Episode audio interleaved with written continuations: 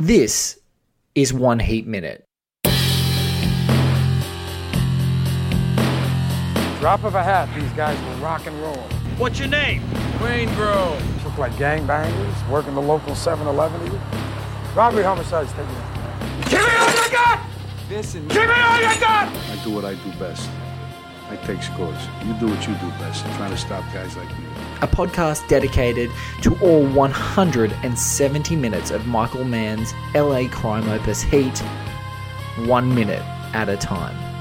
Ladies and gentlemen, welcome back to One Heat Minute. I'm your host, Blake Howard, and joining me for the 154th minute of Michael Mann's 1995 crime opus uh, is a really talented and really scarily prolific film voice. I discovered her on Twitter. Uh, I've since learned that she's a multi time national award winning scribe, screenwriter, self professed movie encyclopedia, um, and, and a tennis fan, which, if on Twitter is to be true, a tennis fan. So, I mean, there may even be a tennis digression in this episode of One Heat Minute. There already has been one, a random discussion around slow motion cameras being used to show how beautiful Roger Federer does a backhand. Um, but but now we have um, the the incredible Jen Johans. Jen, welcome to One Heat Minute. Wow. Well, I can't live up to that, but I would love to see a Roger Federer any day of the week. So, you know, if you follow this up with a whole Roger Federer hour, count me in as well. No, Oh, but no, I'm honored I'm so, I'm, so. I'm sorry. There's no more. There will be no tennis podcast. We can unequivocally say that there will be no tennis version of this show. Um, look, uh, before we dive in and talk to Jen uh, more just about everything and her relationship with film and with Heat, um, let's let's jump into the minute. Um, so we just, uh, if you were listening, the 153rd episode covered a pretty significant minute in the film as far as character building for Vincent Hanna and Jen. Uh, Jen's minute right now really dives into, you know, it has this coda with the wonderful Diane Venora before we get into another like really extreme moment of the film. So um, uh, I thought we'd just dive straight in, we'd listen to it, we talk a little bit about the minute, and then we can talk to Jen about um, her her writing of film and her writing just in general and about this minute. So and and her relationship with Michael Mann's 1995 crime opus Heat. So if this is your first episode, welcome. Um, and uh, and we'll we'll dive into this minute right now. Jen and I are going to watch together. You guys are going to listen along, and then we're going to come back and talk about it.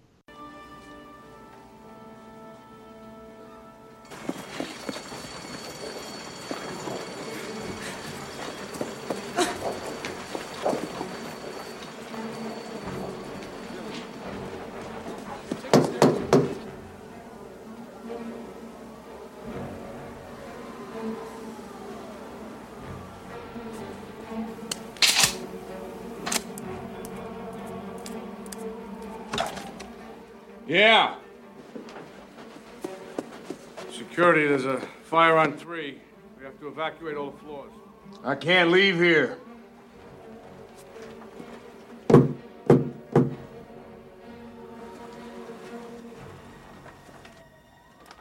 Look, why don't we just talk about this a bit, huh, brother?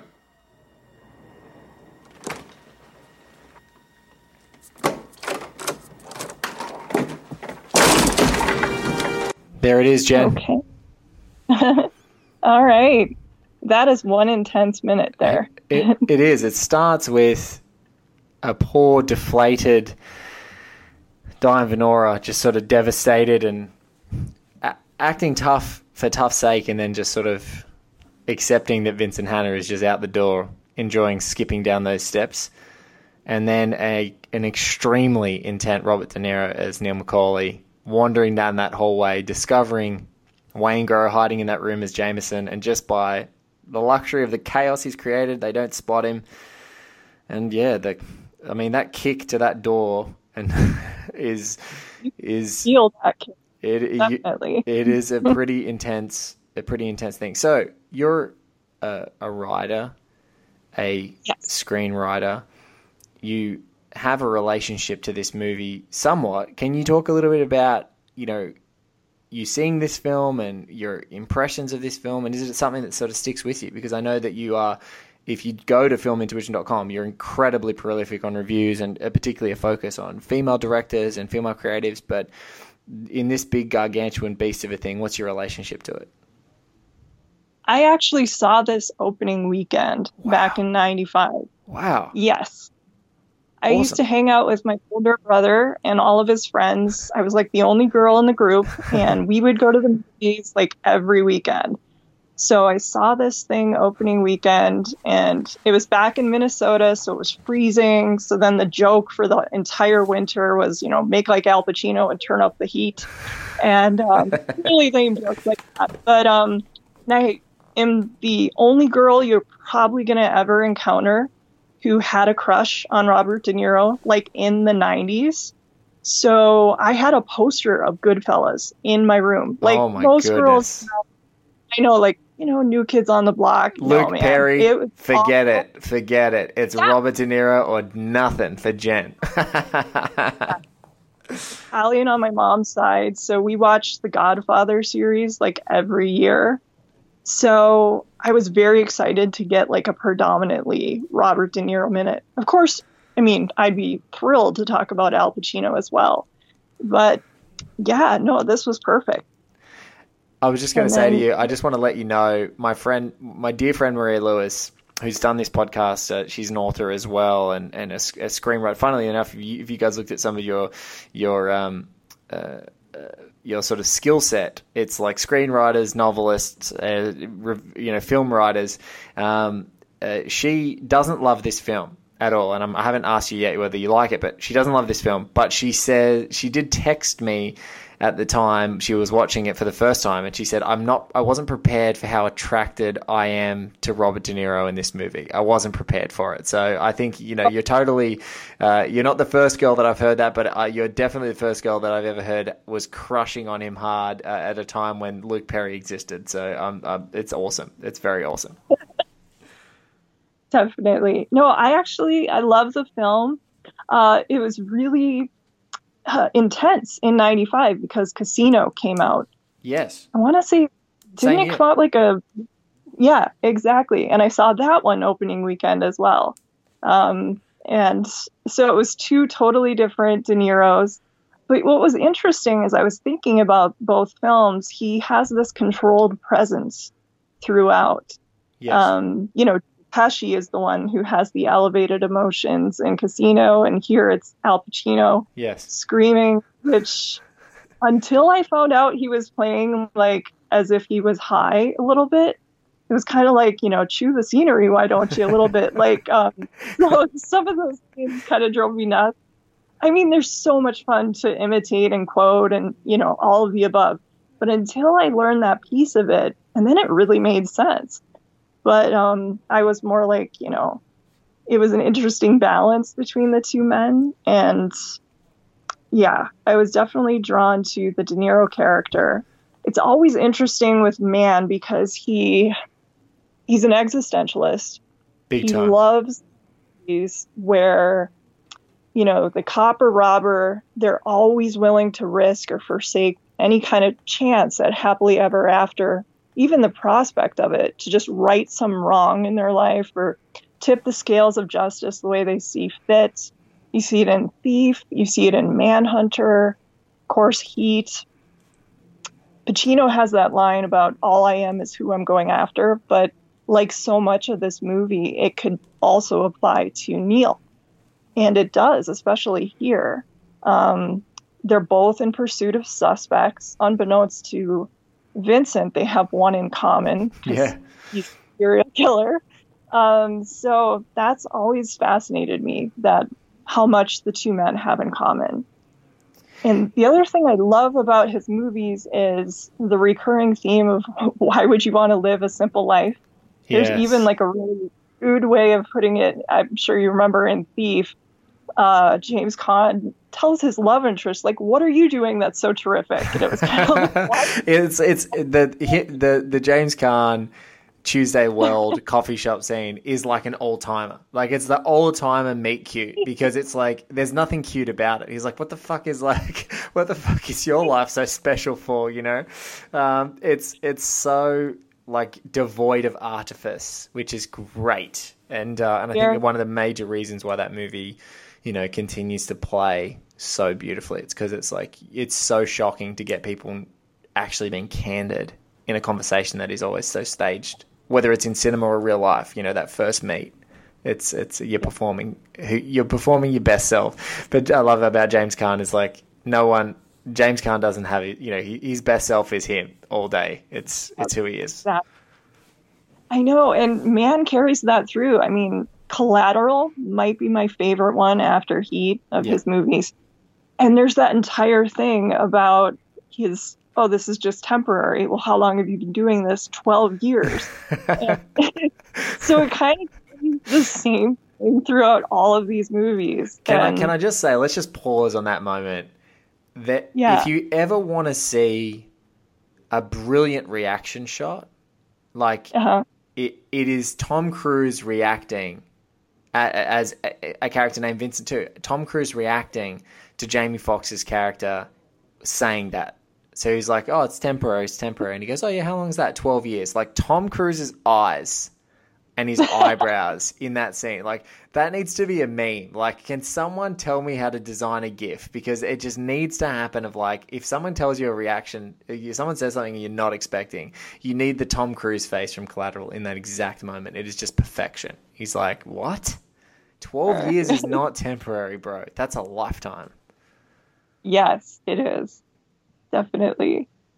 Um, the other thing that always fascinates me about Heat is um, how much of the movie is cyclical and how many scenes from earlier on like pay off. Yes. Like the first time Neil tries to kill Waingro, the heat comes around the corner and Waingro vanishes. Yes. Now, he had his whole crew with him and he still couldn't kill the guy. And what is the tragedy of Neil is now that his crew is, you know, mostly dead, basically, Yes. he still wants to do it. And it's like if he would have thought about it, you know, the heat is going to be coming around the corner again. The heat is in a that- room around the corner. Literally, like we're seeing, we're No. cutting two, and the heat is all over the place. The hotel is crawling with it. I know it's just heartbreaking to think about it. I always, but I do love the fact that, I mean, it's a tremendous victory for him to be able to kill Waingro. Um, of course, this like segues a little bit later into the next minute. I do apologize, but I do love that it's in a hotel because that's where Waingro has been, you know, dispatching call girls all over town. So it's kind of like again with Michael Mann and the symbolism and things coming back the death of Waingro happens where he's killing people, Yeah, which he- I always kind of, you know, cold justice, basically.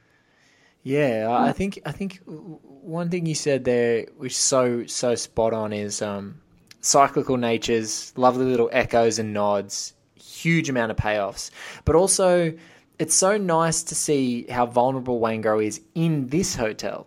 You know, because in Yeah. that sleazy dive with the dead crow, he's like he's like a snake in a den. You know, he slithers and and you know that that poor unsuspecting prostitute in her you know in a you know pretty wig who's who's used to lying to grotesque men um, in in hotel rooms um, just doesn't know you know and Wayne Gross says that you know that's haunting and devilish line you know uh, you know you don't know what this is and so what's wonderful here is he's in he's lapping up his comfort. He's got a robe on.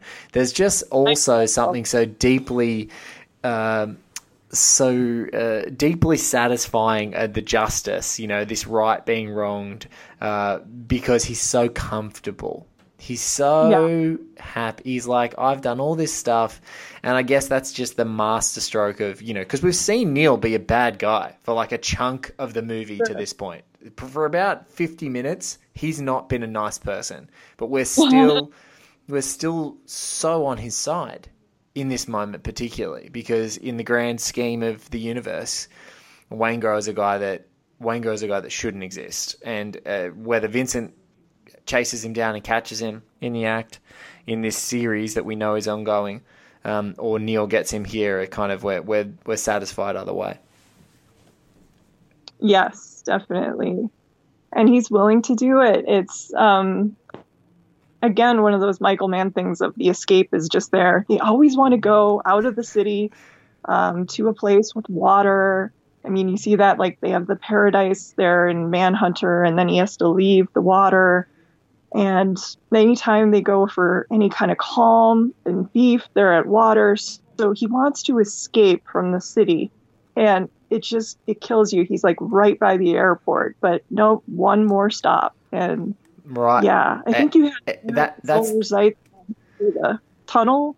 Didn't you have him on for that whole when he hears where Waingro i- is and he decides, nope, one more stop. I and sure did. That's yes, and um, it's perfect for it. Yeah, it's just heartbreaking. You can't escape his nature, just like Vincent. I'm sorry, I stepped over you right there. no, I love it. No, totally fine. And what I was going to say though is you, you're right about that. Like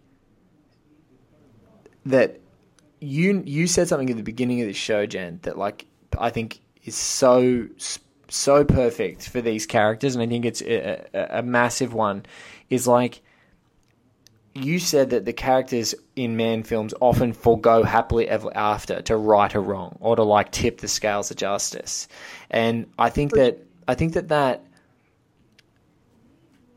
I think that that's their great tension is that they stare out to this sublime ocean usually, like that this potential future, this paradise that they often is a fantasy that they've made up for themselves. So they, and it's all, almost like they're telling themselves that there is a fantasy right there to justify the behaviors that they're doing right now. It's like they're they're promising themselves a future where they're going to be easier on themselves and easier on, you know, easier on their discipline, easier on their programming, and and it's the kind of um, in a way, bear- it's yeah, it's that that kind of self deception. But what's really great as we come to the the rubber hitting the road, literally, your minute is you know wedged between these two massive rubber hit the roads moments. Is like when Vincent get, gets given permission by Justine to leave. You know, you know, uh, uh, Pacino gets permission to leave by Diane Venora's wonderful character. Um, and and she sort of collapses and has to deal with the emotional weight of now being a single mum, you know, taking care of a, a daughter who's you know experiencing some real you know traumatic emotional thoughts, and and obviously he's gone through some physical trauma um, in an attempted suicide. You know, Vincent skipping down those stairs to go back into predator mode, to go back into hunter mode. Um, you know, that's where he actually, for a, a moment, and he admits, he's like, "I'm all I am is what I'm going after." And like he, Yep. in that moment, he actually knows himself to be true. And like Neil right now is making time to keep the programming, but in just minutes' time, not even, it's a couple of minutes away, he's gonna he's gonna follow his discipline to a T. The the you know the hmm. heat's gonna be around the corner. And in 60 seconds flat, he's going to look at his whole life, which is Edie, you know, this promise of this fantasy going to New Zealand. And he's just going to take a massive left turn and just get the hell out of there because he's going to follow his programming. Yes, exactly. And it's almost um, he follows his programming. Also, I think when he acts on an impulsive idea, Hmm. like he hasn't thought this out fully. No. He seemed to. I mean, he got up the stairs. He made it. You know, it was the the crazy shot where um, the guy is looking out the window and he should be looking at Waingro. I mean, he made it there, and he had like the dumb luck to do it. But that was just kind of dumb luck. And for the entire movie, part of the genius of Neil was knowing when to walk away. Like Yeah. one of my favorite sequences in the entire thing um, when they hear the cop and he ha- you know and he just walks over to Val Kilmer like we walk and they do. Yes. and here he can't stop himself. And I think it's maybe because it just happened. He's acting on emotion which is different for Neil. I mean you know he still has that cold precision which he carries throughout the entire film but you also hear it in the words that he says to Waingro when he repeats, "Mann loves to repeat lines," and I think also so do the actors. yeah, Uh, De Niro, De Niro loves a line repeat, loves it. To Like make sure that to make sure the actors listen to make sure his co-performers are listening to him. Yes, exactly. And I think you you get that a little bit when he tells Waingro, "Look at me," and he repeats it like three times, and it shows that you know there's absolutely no mistaking that this killing is anything but like very personal. It's not the clinical, okay, this is our job, this is what we're doing. It's I'm taking him out and I think it's it's a different shade of Neil than we've seen throughout the entire film a little bit. Yeah, and what's so great is, you know, even though we've seen Neil attempt this, what's so great is that when Waingro looks out that viewfinder and it kind of dawns on him that it might be Neil. Like he's not 100% Yeah. sure, but it kind of dawns on him that it might be Neil.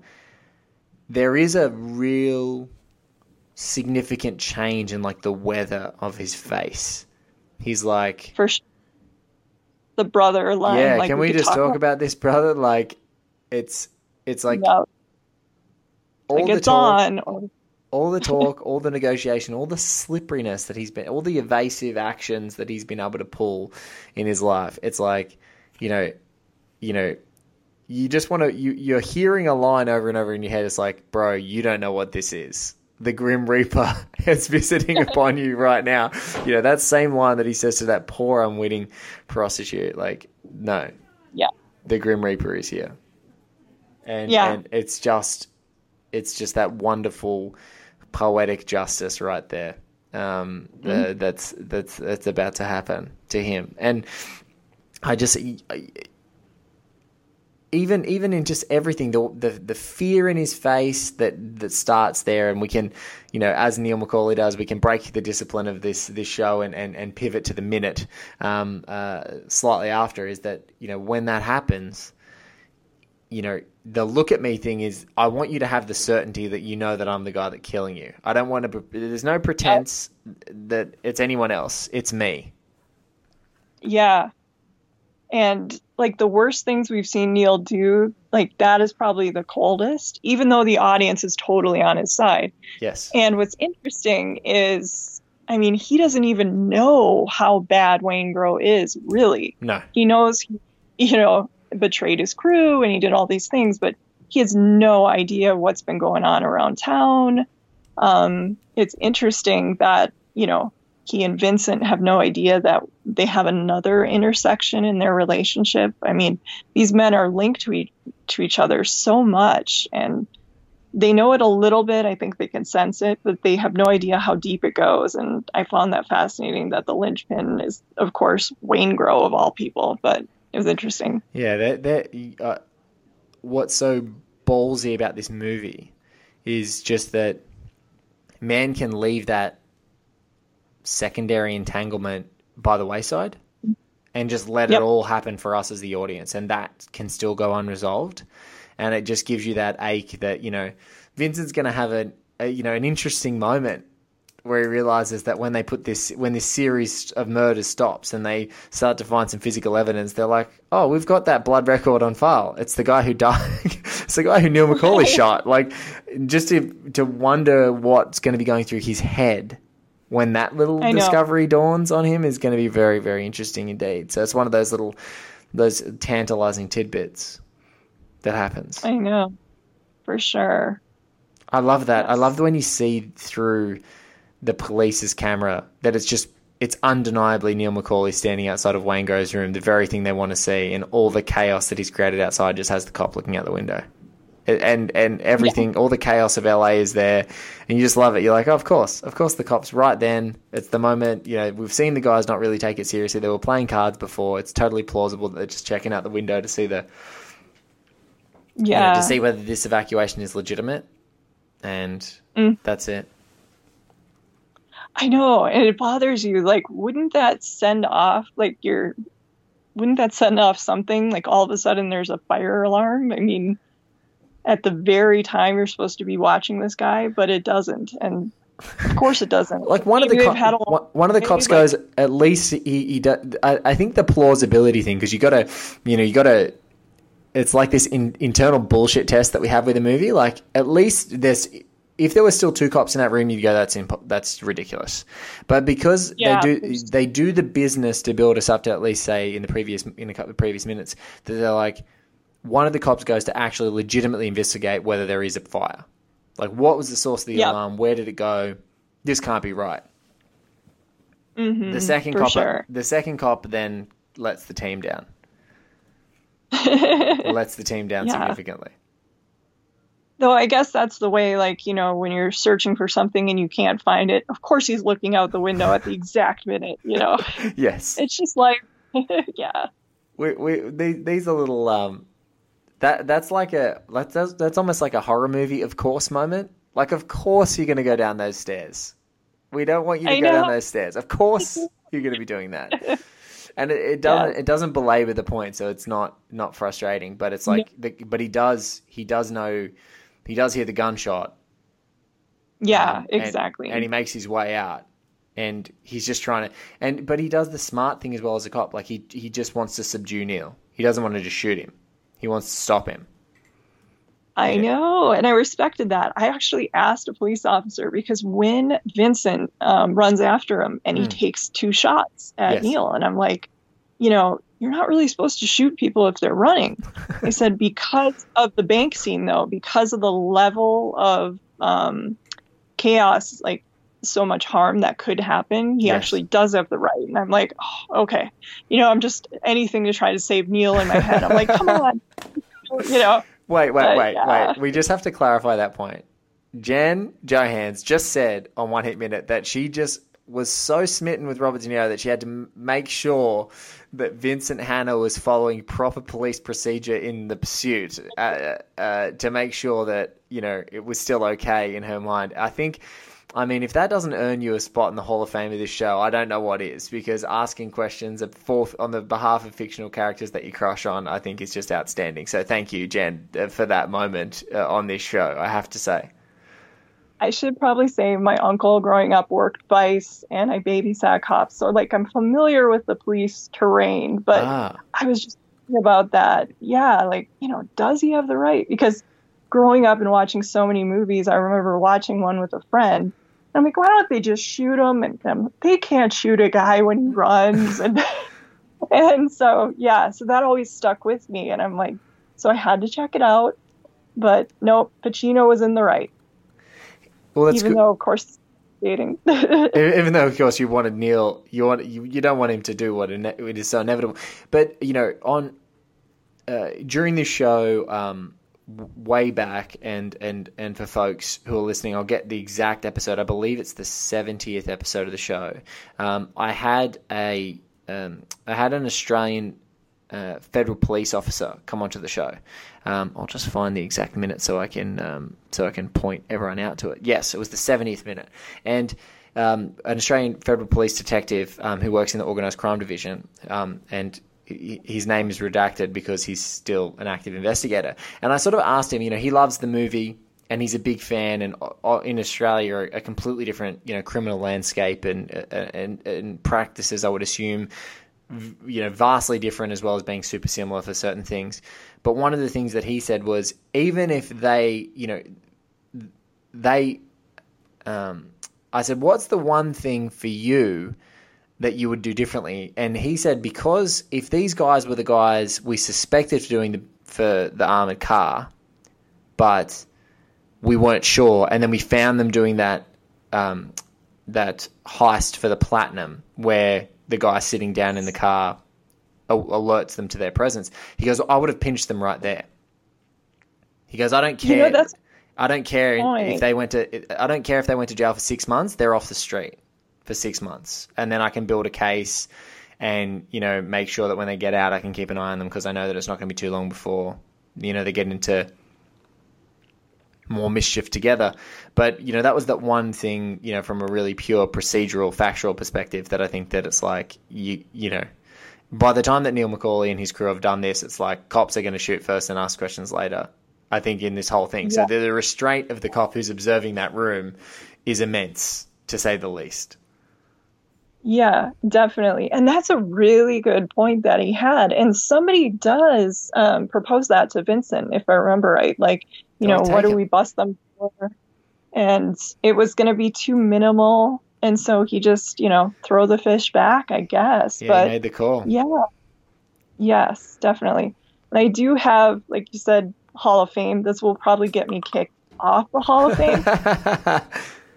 when I was a kid, um, well, I don't know. Uh, let's see, it came out in 95. Um, so probably Christmas of 96, my brother gave me the VHS of Heat and I gave him the VHS of Rocky. We wound up having to trade them because I didn't like to watch De Niro get killed. He didn't like Sly Stallone lose.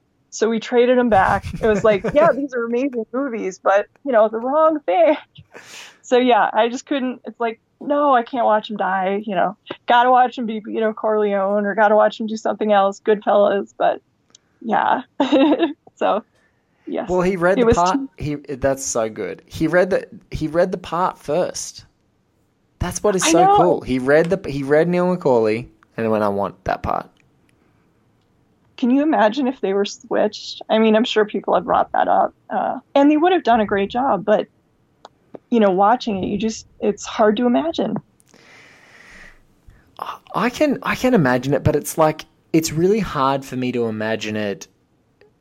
It's really hard for me to imagine it at that point of Pacino's career.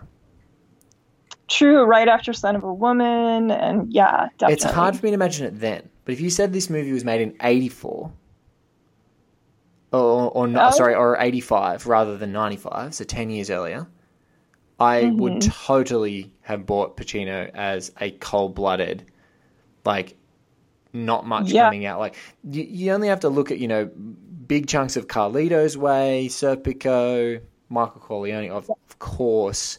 Um, there's so many movies where he does play really cold, very minimal, and just like and lets was and ins, in, Yeah. insular, and, and you know, and and and you can totally see Pacino like, uh, sorry, uh, De Niro rather, he- all the way from Mean Streets. He's like a he's like a blackguard and talking nonsense and you know big braggadocious, you know, and that's kind of part of his charm in some of those movies. yeah, and actually like mid '80s Midnight Run. So that Oh. was during his Of Cop course. days. Fun. Yeah. Fun, fun, fun movie. And Grodin plays the straight man. Like he's the guy who's like, you know, very, you know, very verbose and silly and all that sort of stuff. But yeah, that's that the, movie. that, that, the, that movie doesn't get enough credit. That is a brill. If you haven't seen, if you're listening to One Heat Minute right now, it's 154 minutes in. You need a break from, you know, watching De Niro die. die Yeah. as Jen did, and you don't have Rocky on hand. Um, you need to have you need to have uh, a search on the iTunes uh, library or your video on demand service and, and seek out Midnight Run. It's just uh, it's so good. Yeah, Alonzo Mosely, FBI. Yes, amazing. I know. actually- I can quote and- those lines. And actually, and actually, De Niro, uh, you know, uh, accurately hot wiring a car. You know, they took a lot of effort to show that in great detail, and uh, yeah, just great. A, a, a movie that like should have had ten sequels. They should have made one of those every couple of years forever. Um, totally great. Did he really hotwire? I would believe he would. I mean, my favorite De Niro story is when Meryl Streep said he tried on 75 tan colored jackets for falling in love to make sure, and sh- he had her there to make sure it was like the right tan jacket. and I just was, he's, she's like, it took forever. He would put it on. And I like look in the mirror. Is this the jacket of the guy? No, take it off. 75 of them. Anyway, I always love that story. Oh my god, that is so good. And you can see Meryl like, you know, you know, a lot of a lot of conversation, uh, especially when they talk about like the greatest American actors ever, skews towards dudes. You know, they're like, oh, it's Brando, De Niro, Pacino, uh, but like she's out of sight in the conversation of best ever, and she seems to Oh. be so much less. Like she needs less. Uh, like accoutrement. She doesn't need as much of that physical, tangible stuff. She'll just get there, get in the moment, know her lines, and just crush it um, every single time. yeah. And she doesn't need a lot Yeah. of that other faff. It doesn't seem to help improve her performance. She just, you know, she'll get in there and be in anything, be in any dress, be in anything, and she's ready to go. Yeah. Yeah, it's amazing. And from one movie to the next, you're never sure which Meryl you're going to get, No. which is always always a treat. and she seems to have sustained it. That's one thing that these guys, you know, that are that are in her similar class, and she's been in movies around these guys for such a long time, is that she seems to still just bring Yeah. it. She's still bringing it every time. Great performance every movie. Great choices. You know, very mm-hmm. rare misstep. Yeah, she's actually of the, if you want to say of the three, Pacino, De Niro, and her. She has the most exciting career right now, and Oh yeah, by That's- far, by that's far. rare. Yeah, very cool. It is, it is very it, like to say that, and also just consistently every, you know, it's kind of silly. You just go back through Oscar nomination years, and you're like, you just look at how many times she's been in a movie, and almost like guaranteed with an Oscar nom. But so many of them are just great. You're like, wow, like she didn't win for so many good movies, so many really good movies, consistently good, stack of different Yeah. genres, stack of different roles. You know, really aged into performances um, as well. Like you know, not being afraid to play you know a crazy mum or you know those sorts of things. Um, and and Yeah. going going all going all over the map. Musicals of recent years as well. Like you know, really crushing it across the board. I didn't think we go on this deep a Meryl dive, but I think that it's essential to talk about um, with these guys because hopefully they're about to turn it around in Scorsese's The Irishman, um, coming to Netflix a little bit later this year, so we can see what these guys are like together and just forget that um, yes. we can forget what was that other movie. I don't even remember the name of it. What was that other terrible movie they did together? Righteous Kill. Righteous Kill. Oh my goodness. That was awful. Yeah. You know what I wish though? Speaking of um, Michael Mann, I wish he would have a female lead in one of these. I think it would be fascinating. Jada Pinkett Smith has a great role in um, She does. in, the, in Collateral. Yes, and the women of Heat, like I totally forgot it had been so long that Ashley Judd was in it, and she was amazing. Amazing. I mean, they're all amazing. Yes, um, but I do wish that he would have one lead character be a woman. I think it would make it an interesting dynamic to see, like you know, one of these existential heroes um, Well, make it a heroine. I mean, look, you, you Miami Vice has Naomie Harris, you know, pre Moonlight Naomie Harris, who is absolutely phenomenal, and Elizabeth Rodriguez as like two of the the, the female leads um, besides Gong Li, um, who plays Isabella. I'm just like, if you're gonna make a, everyone's dreaming of like let's let's make Michael Mann movie sequels. You know, there's a Heat prequel slash sequel novel that's coming out, but I would love them to see to go back to Heat and just have the partners be Elizabeth Rodriguez um, uh, and um, and Naomie Harris in that crew, and then you could have you could still have Farrell and Fox bombing around, but like make those two the the leads, and um, you know um, I'd be all about that. Yes, and have them be the ones tied up with bombs around their necks instead of the women this time. yes. That would be cool. Yes. No, I mean, my case was like a lot of fun, but it was like, okay, one chick is tied up and then Gong Li's in trouble. It's like, can we go to a different well here? But I mean, it's a fun movie. My favorite part of that movie is how many times they say go fast boats. Like every time they say that.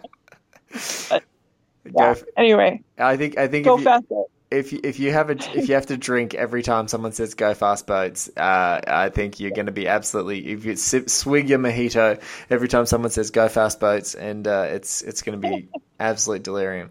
Look, this show, this episode has been a go fast boat.